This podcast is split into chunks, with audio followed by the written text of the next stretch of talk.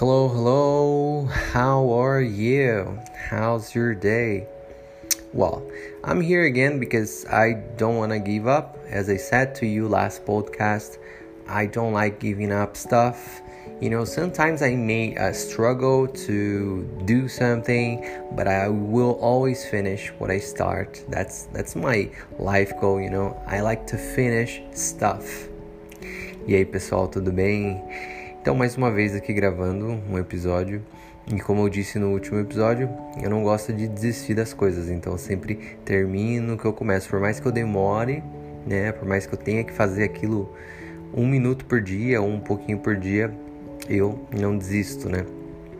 Eu tive alguns contratempos, comecei a trabalhar em um outro lugar, mas isso eu deixo para depois. Vamos estudar inglês. Let's study English, okay? So, yeah, today I really want to do everything I have in mind. For example, I want to ride my bike. I've already walked my dogs, and you know, I, I'm using the same vocabulary I use in the other classes, you know and yeah this this is how we learn. We get exposed and we repeat. We get exposed and we repeat. This, this is really important you know. If you get exposed and you repeat you review information you're gonna learn.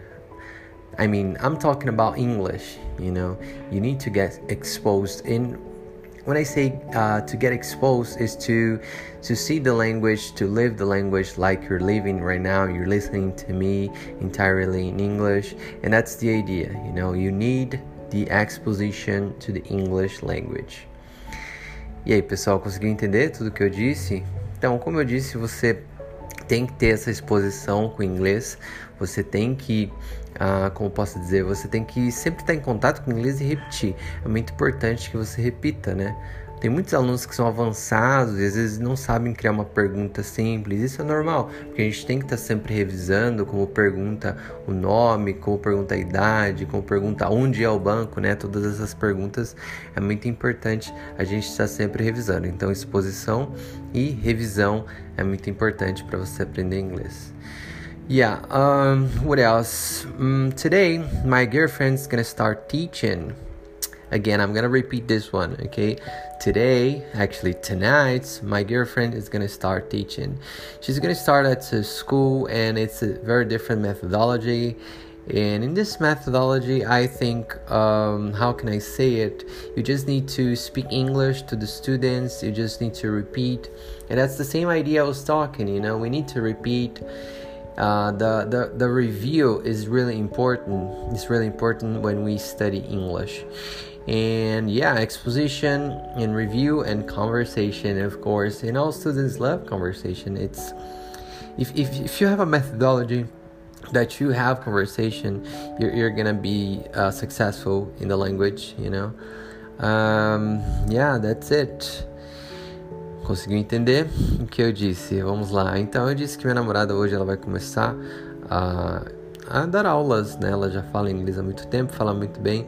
Ela vai começar em uma metodologia que ela só precisa meio que falar inglês e repetir com os alunos, né?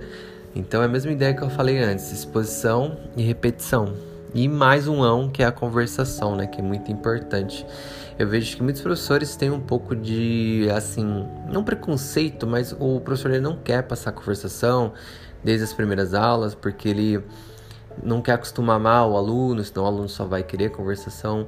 Mas hoje em dia eu tenho para mim que tem como, sim, tem métodos, técnicas que dá para fazer conversação em toda a aula, dá sim para aprender inglês. Vai muito do aluno também estudar por ele, né, estudar sozinho, autônomo, mas dá sim.